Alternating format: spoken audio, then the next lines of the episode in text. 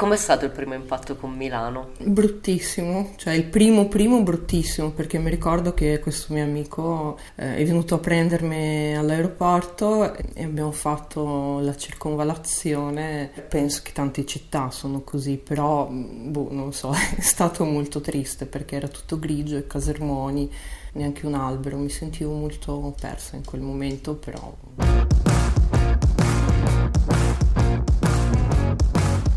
Milano è il diavolo, quando ti accoglie ti chiede l'anima e se vuoi rimanere devi offrire qualcosa in cambio. Milano è il diavolo è il nome di questo podcast. Io sono Federica Capozzi e le storie che ti racconto parlano di persone, di patti e di compromessi. E di un diavolo che a volte, se sei bravo, lo riesci pure a fregare. Quando avevo 18 anni ho passato una bellissima estate in Italia eh, insieme a un'amica. Vivevo a Pescara e la mattina mi svegliavo, ovviamente non tutti i giorni, se no forse non saremmo qui a parlare adesso, ma mi svegliavo, andavo dal macellaio di fronte e mi compravo questa mozzarella bellissima. Non so, forse un ricordo distorto, ma ho un ricordo stupendo, era grande, eh, filava, cioè la mangiavo a morsi. Non era forse un bello spettacolo, ma era buonissimo. Di quella mozzarella Natalia si ricorderà qualche anno più tardi, quando deciderà di lasciare il suo paese e dovrà scegliere dove andare nel vasto mondo. Sarà quella memoria felice, quel ricordo bello di un luogo che l'aveva fatta stare bene, la calamita che la porterà in Italia.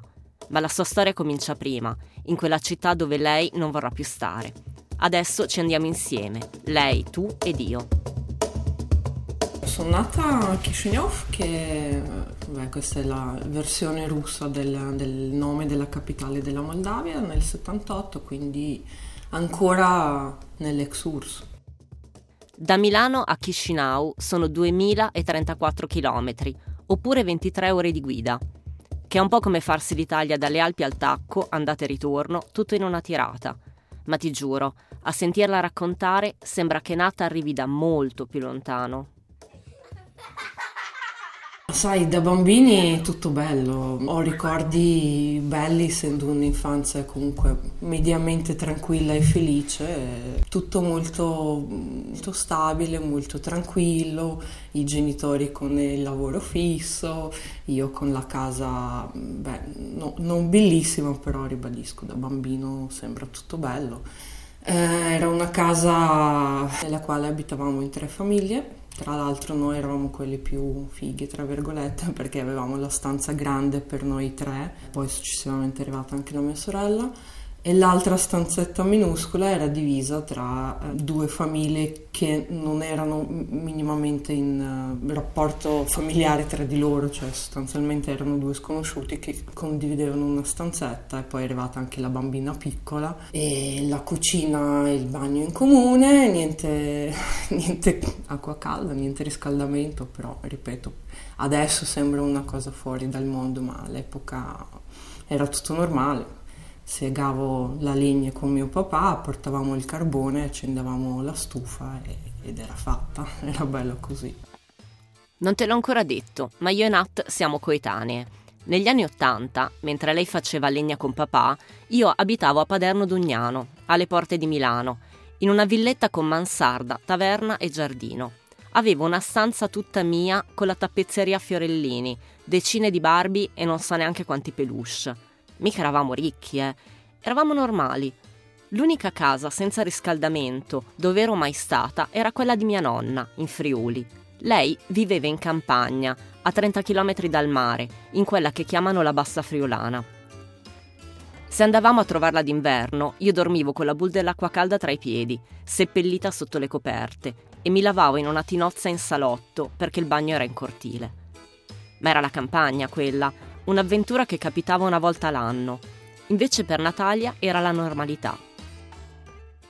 Sabato andavamo dai nonni che abitavano appena fuori città e loro sì, non so per quale motivo, ma loro sì che avevano sia riscaldamento che acqua calda, quindi sabato era il giorno del bagno, eh, della buffata pantagruelica perché mia nonna pur avendo avuto solo mia madre, quindi una figlia soltanto, ha sempre cucinato per un esercito, quindi mio papà felice, io felice, tutti felici. E poi c'era la scuola. Io andavo dalle suore. Avevo questo grembiule arancione così brutto che a volte ancora me lo sogno. Nei ricordi di Natalia invece ci sono le spillette di Lenin, quelle che le maestre le appuntavano sull'uniforme. eh, a scuola ci si erano dieci anni, quindi dal primo al terzo anno eri chiamato Aktibrionak, cioè il piccolo bambino dell'ottobre, e portavi la spilletta con Lenin piccolo, cioè Lenin bambino.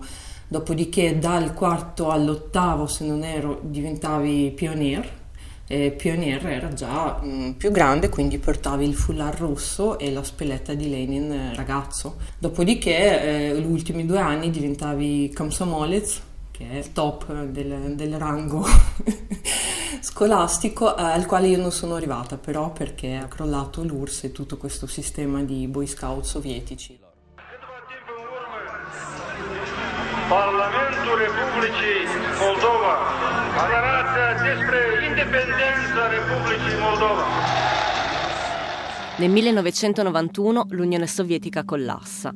Uno dopo l'altro i paesi satellite che ne facevano parte da mezzo secolo si staccano da Mosca. Succede in Ucraina, in Georgia, in Estonia e via dicendo. È un effetto domino pazzesco. Il 27 agosto 1991 anche il Parlamento moldavo vota l'indipendenza e per i moldavi da un giorno all'altro cambia tutto. È successo un gran caos che ha spazzato via tutte le nostre certezze, però ero ancora fortunatamente abbastanza piccola, non è che capisse tutto quanto. So che nell'arco di poco tempo tutte le strade della città hanno cambiato nome, a scuola il moldavo eh, dal cirillico è passato al latino perché studiavamo moldavo in tutte le scuole, era obbligatorio come lingua. Improvvisamente alcuni hanno iniziato a cambiare i cognomi traducendoli in moldavo. Beh, c'è stato comprensibilmente una sorta di rigetto verso tutto ciò che è stato imposto per anni da Mosca. Peccato che la famiglia di Natalia fosse di origine russa.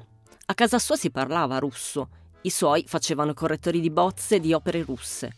Il moldavo, la nuova lingua ufficiale, per loro era una lingua straniera. Natalia mi racconta che sua nonna, quando le parlavano in moldavo e lei non capiva una parola, rispondeva in tedesco per protesta. E se fosse stato solo un problema linguistico, vabbè, ma era proprio un terremoto culturale e sociale. Io non ho potuto iscrivermi all'università perché probabilmente, non so, mi hanno preso in giro, ma non ero in vena di scherzare, ma quando sono arrivata per iscrivermi mi hanno guardato il certificato di nascita, oltre il cognome decisamente non moldavo e mi hanno detto ma te è russa all'università statale, quindi gratuita, non ci pensare neanche. Mi sono scoraggiata moltissimo anche perché in quel momento i miei genitori, prima uno e poi l'altro, sono rimasti senza lavoro perché... Eh, essendo entrambi correttori di bozze, lavoravano presso delle case editrici, le sezioni russofone sono state semplicemente soppresse, quindi sono rimasti senza lavoro entrambi. La situazione a casa, in famiglia, non era tra le più semplici. Ecco. È a questo punto che Natalia comincia a pensare che forse è il caso di andarsene. In Moldavia non ci sono prospettive, non c'è futuro. Cioè, che cavolo può fare una russofona come lei in un paese dove la guardano male per quello che è? E allora pensa all'Italia. È come un richiamo. Le torna in mente la vacanza che aveva fatto a Pescara pochi anni prima, quella mozzarella squisita che si mangiava a colazione. Le tornano in mente le favole di Gianni Rodari in russo che ascoltava da piccola, e non solo quelle. Sì, quando ero piccola i miei genitori eh, ogni tanto per divertimento inscenavano pseudo litigi napoletani eh, gesticolando e parlando in un italiano non esistente, eh, facevano queste scenette urlando a voce alta, la cosa che non succedeva mai diversamente a casa mia. A parte gli scherzi, è un incontro che la porta a Milano. Sono comunque riuscita a iscrivermi a un'università non statale ma a pagamento, quindi stavo, stavo studiando la giurisprudenza e nel frattempo lavoravo eh, come interprete, appunto avendo imparato un po' l'italiano, mi hanno assunto nel primo mall, eh, prima isola del capitalismo vero a Chisinau, dove ogni piano aveva un consulente italiano, quindi mi hanno assunto come interprete per uno di questi consulenti. Abbiamo lavorato insieme per un anno circa, un anno, un anno e mezzo e ovviamente siamo diventati amici. Questo signore era di Milano e quindi quando a un certo punto ho detto ma sai che c'è, io comunque ho sempre avuto voglia di, di andarmene e l'Italia è assolutamente al primo posto lui mi ha detto ma guarda se decidi a Milano magari ti posso dare una mano e alla fine così è stato. È il 2000 quando Natalia arriva a Milano. Ha 22 anni. Il primo impatto con la città è traumatico. Quel posto non le piace, è grigio, non c'è il mare come a Pescara. Ma è anche l'unico posto dove ha un gancio. Quel signore, Roberto, è l'unico amico che ha in questo momento. Insomma, Nat capisce in fretta che se vuole studiare e lavorare è qui che deve rimanere. Allora, ho fatto l'esame di ammissione alla Statale di Milano, mi sono iscritta alla facoltà di lingue e letterature straniere, eh, mi hanno dato un alloggio studentesco eh, in centro e niente, ho iniziato la mia vita qua, lavoravo come babysitter perché comunque dovevo mantenermi. Diciamo che non è stato particolarmente allegro perché non conoscevo nessuno, non avevo amici, non è mai semplice all'inizio. Per Natalia è il momento dei compromessi. Lei li odia, i compromessi. È per non scendere a compromessi che se n'è andata dalla Moldavia e adesso si ritrova a farne di giganti. Sceglie lingue contro voglia. È una soluzione di comodo, certo, perché gli esami di russo per lei sono una passeggiata, ma vive questa cosa come un passo indietro. Le sembra di seguire le orme dei suoi genitori e non le piace, per non parlare del lavoro eh, fare la babysitter era proprio l'ultima delle cose che avrei sognato nella mia vita. Mm, subito ho avuto a che fare con eh, il lato oscuro del, del, capitalismo, tra virgolette. Sì, era una famiglia abbastanza ricca con due bambini abbastanza viziati. Per farla breve va tutto male e poi, beh, poi va pure peggio dopo tre mesi se non sbaglio mi stavano cacciando fuori dalle alloggi universitari con la scusa che non si potesse stare più di tre mesi, cosa che non mi spiego tuttora perché c'era gente che viveva lì da anni, ma eh, non mi hanno riconosciuto la borsa di studio perché da una parte non mi hanno riconosciuto neanche uno degli esami della facoltà di giurisprudenza che ho fatto in Moldavia, ma d'altro canto non mi hanno dato la borsa di studio eh, con la scusa che ho cambiato eh, l'indirizzo di studio quindi non avevo nessun aiuto neanche da questo punto di vista. C'è stato un attimo in cui appunto è arrivato tutto insieme, mi è arrivata questa comunicazione che avrei dovuto lasciare la casa dello studente, eh, mi è arrivato il rifiuto della borsa di studi, mh, mm, al lavoro continuavo veramente a, a non poterni più e c'è stato un attimo, fortunatamente non lungo, però c'è stato un attimo in cui ho detto ma porca miseria, proprio così difficile deve essere questa integrazione. Pure io studiavo lingua a Milano in quel periodo, eppure faccio fatica a immaginarmi nei panni di Natalia, a 22 anni, in un paese straniero, senza una casa, senza soldi, senza lo straccio di un amico, sola come un cane, mentre attorno a me tutti gli altri che si divertono. Molto francamente penso che me ne sarei tornata a casa con la coda tra le gambe. Lei invece no, lei ha la testa dura, molto più dura della mia, Così ha messo in giro la voce per trovare un posto dove stare. E qualcosa è successo. Tramite tutta una serie di conoscenze è saltato fuori una persona che mi ha gentilmente consentito di vivere temporaneamente nel suo ufficio, che era uno spazio abbastanza grande in un sementerato che era diviso tra il suo ufficio con i pezzi vari di computer in giro e la mia parte del, della mia finta casetta. Poi è stato molto carino, all'inizio non c'era l'acqua calda, poi successivamente mi ha messo persino il boiler per l'acqua calda, così potevo addirittura fare la doccia. Simone, così si chiama l'alleato inatteso, è la tipica persona che se può darti una mano te la dà e in cambio non ti chiede niente. Male che vada ti frega una banana o un mandarino dal portafrutta quando ti passa a trovare, ma su questo possiamo anche chiudere un occhio. Simone è uno che si ingegna, che trova sempre una soluzione per tutto, ma soprattutto Simone è un onnivoro della vita di quelli che fanno mille cose e che se gli stai simpatico è fatta, ti coinvolgono in tutte e mille.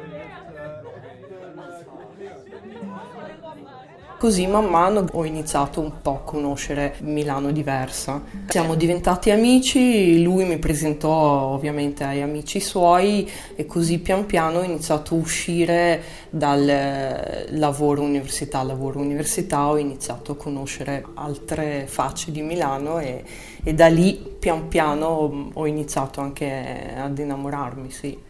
Era una bella compagnia, erano tutte persone colte e curiose, quindi mi hanno introdotto, non so, nel, nel mondo dei cantautori milanesi piuttosto che il teatro, piuttosto che, non so, guardavamo dei film stupidi che io non sempre capivo perché tutti ridevano come dei matti, a me non diceva niente, però tutto ciò insieme era, era bello eh, un po' di cultura, un po' di storia, tanta musica e questo sicuramente ha aiutato. Ma Milano è il diavolo, giusto? Un diavolo seducente. Adesso che ha scoperto il suo lato intrigante, Natalia è in suo potere. Se prima restare era una sfida, ora è un desiderio, una necessità. Indietro non si torna, si va solo avanti, ma per andare avanti bisogna mollare le zavorre. Nat non rinnega le sue origini, per carità, ma allenta i nodi fino a scioglierli. Amici russi non ne cerca. Ne ha giusto un paio, sono delle ragazze che ha conosciuto nello showroom di moda dove ha lavorato negli ultimi anni. Per il resto non è proprio quella che ti cucina il borscht per cena o sfodera il samovar all'ora del tè, anche se il tè te lo prepara alla russa, aggiungendo acqua calda a un infuso super concentrato che sta lì per giorni. In Moldavia torna raramente. So poco, ci vado poco, non lo so, dovrei forse fare qualcosa di più perché comunque rimane la mia patria storica, però non so per quale motivo, forse lo so, ma non voglio ammetterlo, ma non, non ho grosso interesse, onestamente, né grosso interesse né grossi legami. Persino il suo diario ha cambiato lingua e questa a me sembra una cosa grandissima, enorme. A Natalia piace scrivere, è un'altra cosa che abbiamo in comune. E io credo che appropriarsi di una lingua, tanto da riuscire a scrivere in quella lingua lì, sia un'impresa più grande che prendere la cittadinanza. È come piantare una bandierina e dire questa è casa mia. Sì, anche a Milano ho iniziato a scriverlo. La cosa curiosa è che ho iniziato ovviamente in russo All'inizio erano tutte esperienze per lo più tristi, deprimenti, ma man mano la situazione migliorava e man mano la situazione migliorava ho iniziato anche eh, a scrivere dall'altra parte del diario, rovesciandolo, ho iniziato a scrivere in italiano e lì è avvenuta la trasformazione totale. Ho cominciato, ho continuato e, tuttora lo faccio, scrivere in italiano, sognare in italiano, parlare in italiano, spero più o meno bene. Insomma. Oggi insegno l'italiano ai migranti, eh, diciamo che visto che loro sono messi molto peggio di me, eh, il mio italiano va benissimo per loro, insegno a, ai ragazzi e ragazze o anche persone adulte che arrivano in Italia con eh, l'italiano zero oppure molto basico e cerco di di fare la mia parte in questo senso perché so sulla mia pelle quanto, quanto sia importante comunque integrarsi anche a livello linguistico. Io l'ascolto parlare e mi viene da sorridere. Pensa quando l'ho conosciuta e ho creduto che fosse veneta. Ha fregato me proprio come ha fregato Milano. Pure il diavolo a tratti si distrae, o forse, boh, forse chiude un occhio. Fa finta di non sentire che Nato ogni tanto si perde un articolo e sbaglia una parola. Se girando il diario c'è ancora qualche pagina in russo, io non lo so, e secondo me non lo sa neanche la nostra città. Milano il Diavolo è una produzione indipendente. Se questo episodio ti è piaciuto, clicca segui, lasciami tante stelline e parlane con i tuoi amici. Milano il Diavolo è anche un work in progress. Se anche tu arrivi da lontano e hai una storia da raccontare, scrivimi all'indirizzo milanoeildiavolo gmail.com che ti lascio anche nella descrizione dell'episodio. Oppure scrivimi su Instagram, dove mi trovi come furbe